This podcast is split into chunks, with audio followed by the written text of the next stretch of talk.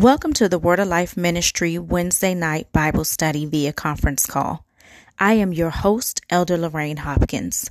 Our church is located at 1600 Conley Road in Conley, Georgia, 30288. We invite you to take advantage of our food pantry services on Thursdays between the hours of 10 a.m. and 12 noon, and on Saturdays between the hours of noon and 2 p.m. Our weekly conference calls provide a platform for our supporting ministerial staff to share a message of hope and life with the people of God in relation to our church's monthly topic of study. We hope that you enjoy today's service and find something in it that resonates within your heart and drives your love and passion towards our Savior. We also hope that this message enhances your knowledge of God's Word and your personal relationship with our Heavenly Father. So sit back, relax, take plenty of notes, and enjoy the word. Thank you so much for joining us today. God bless. Good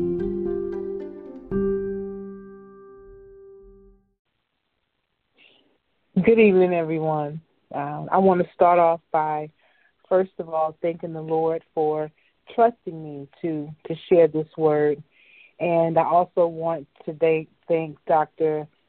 Shelly D. Boone II and Jacqueline, Elder Dr. Jacqueline Boone, for giving me this opportunity again. Our scripture again for this month is coming out of the book of John, chapter 16, verse 33, and it reads, "These things I have spoken unto you, that in me ye might have peace. In the world ye shall have tribulation, but be of good cheer. I have overcome the world." At this point, Jesus' time has come. He's about to go to the cross, and in his remaining time, he's spending intimate time with his disciples, preparing them for his expectation, his promises. He told them of the persecution, and the sufferings they will experience, but through it all, to be of good cheer. Good cheer biblically means to have hope, not get discouraged, not lose faith, and living life joyfully. So the title tonight, or my subject tonight, is How to Be of Good Cheer. And starting in, again, chapter 16, verses 1 through 4, Jesus warns and comforts his disciples. He says, "These things I've spoken to you, that you should not be made to stumble. They will put you out of the synagogues. Yes, the time is coming that whoever kills you will think that he offers God service. And these things they will do to you because they have not known the Father nor me. But these things I have told you, that when the time comes, you may remember that I told you of them. And these things I did not say to you at the beginning, because I was with you."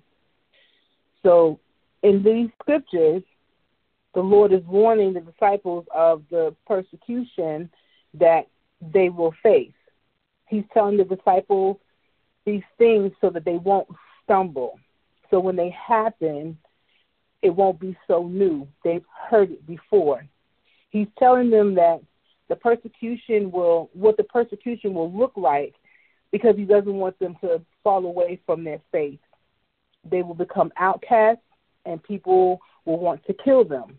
During those times, they'll be turned away from their synagogues.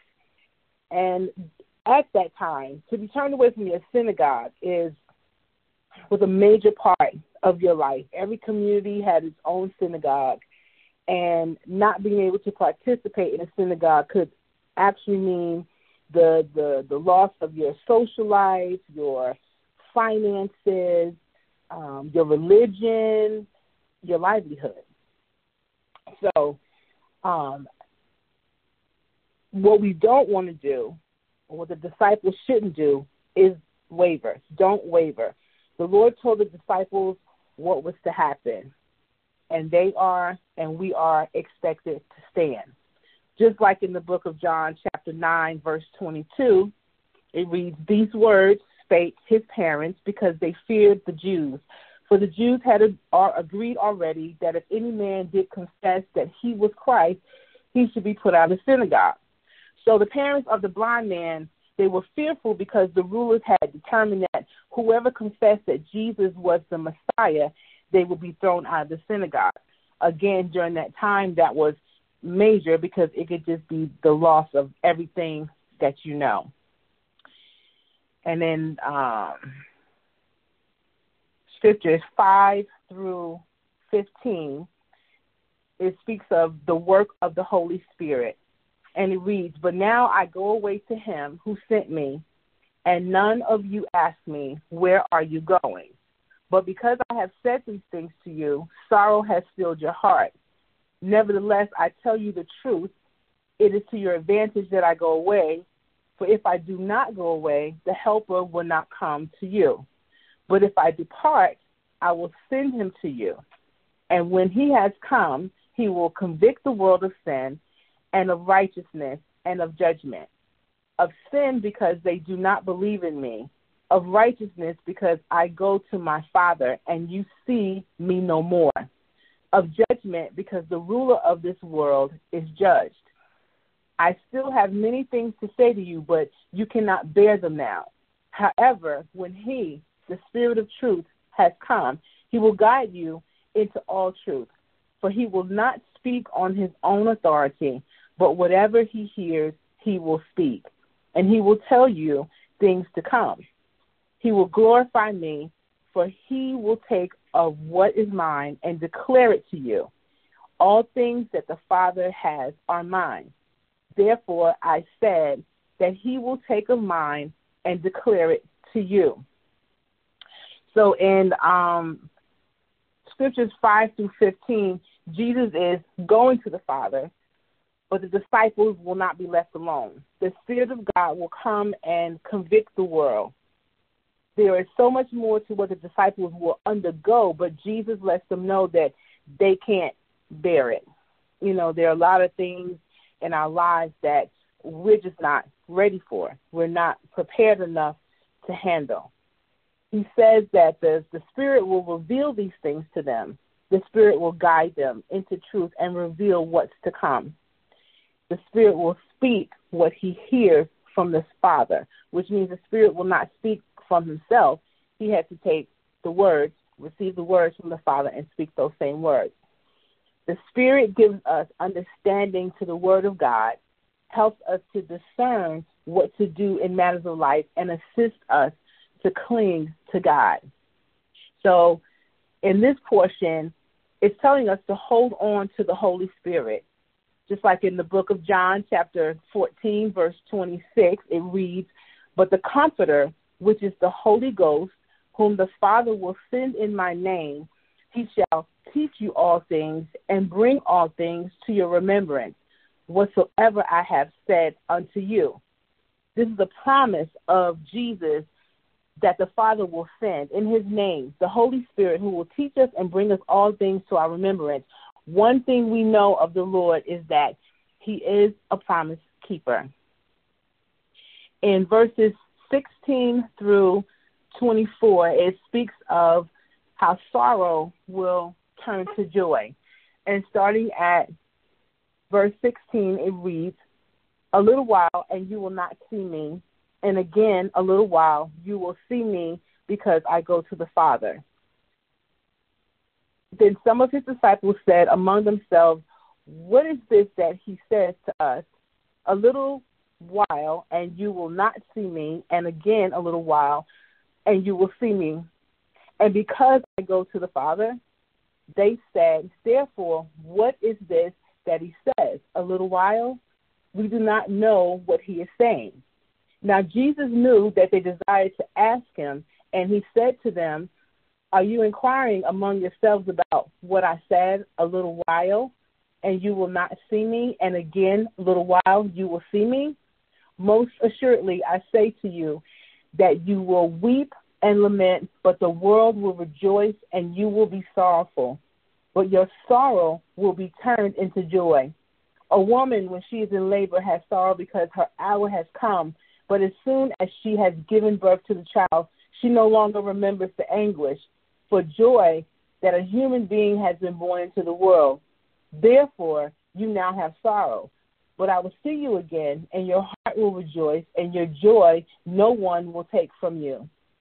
And in that day you will ask me nothing. Most assuredly, I say to you, whatever you ask the Father in my name, he will give you. Until now you have asked nothing in my name. Ask, and you will receive, that your joy may be full. So in this portion, Jesus is leaving, but here Jesus is saying that he will see them again. He's letting it be known it's about to get really hard. In other words, it's about to go down. There will be sadness, grief. Again, it will be like the pain of childbirth, but there is joy on the other side. When that baby is finally born, it's almost like the pain is forgotten because joy takes over. Joy that no one can take away. In the midst of their sorrow, they can hold on to that promise. Jesus also tells us to ask the Father in his name for anything, and it shall be given.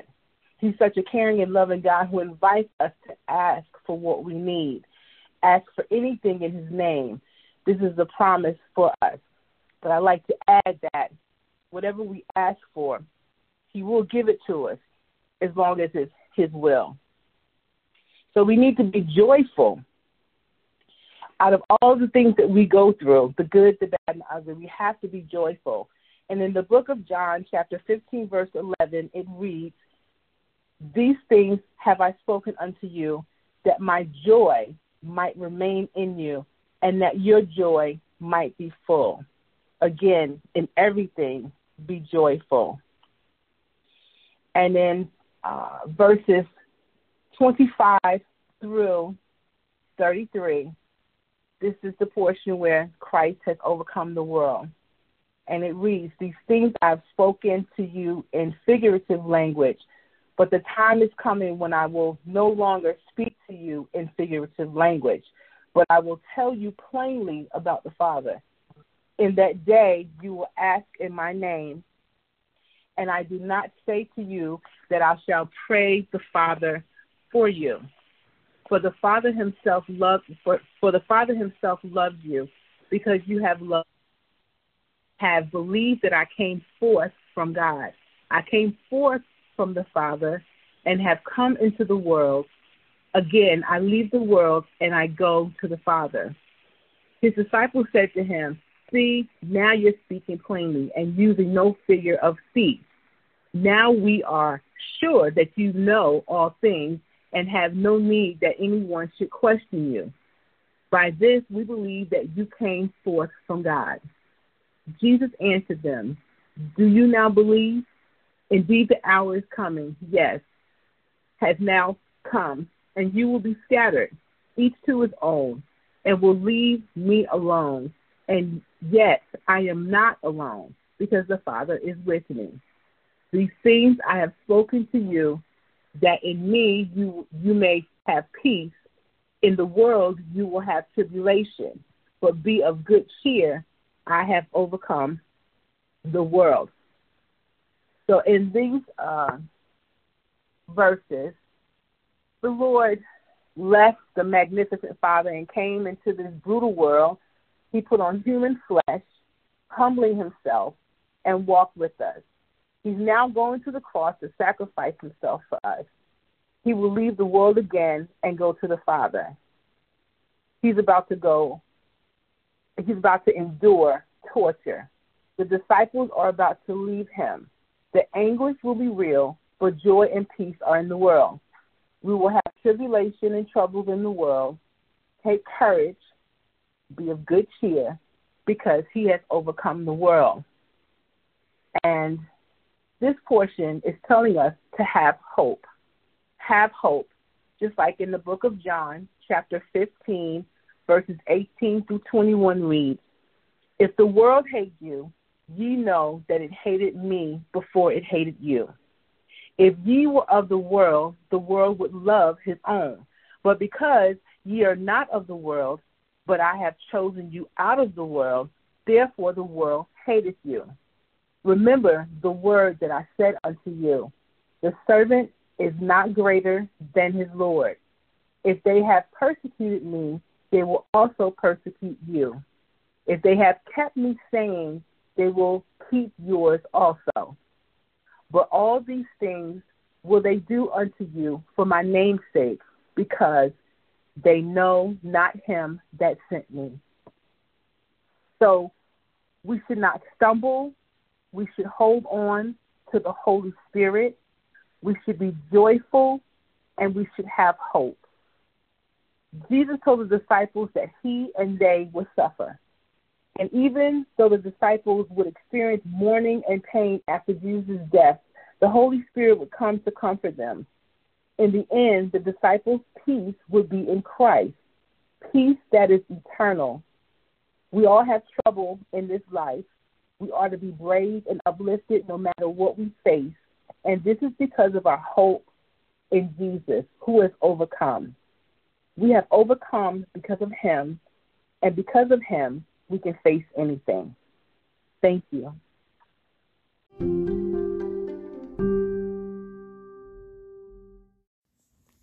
Thank you so much for listening in to today's message. We hope that this service blessed your life.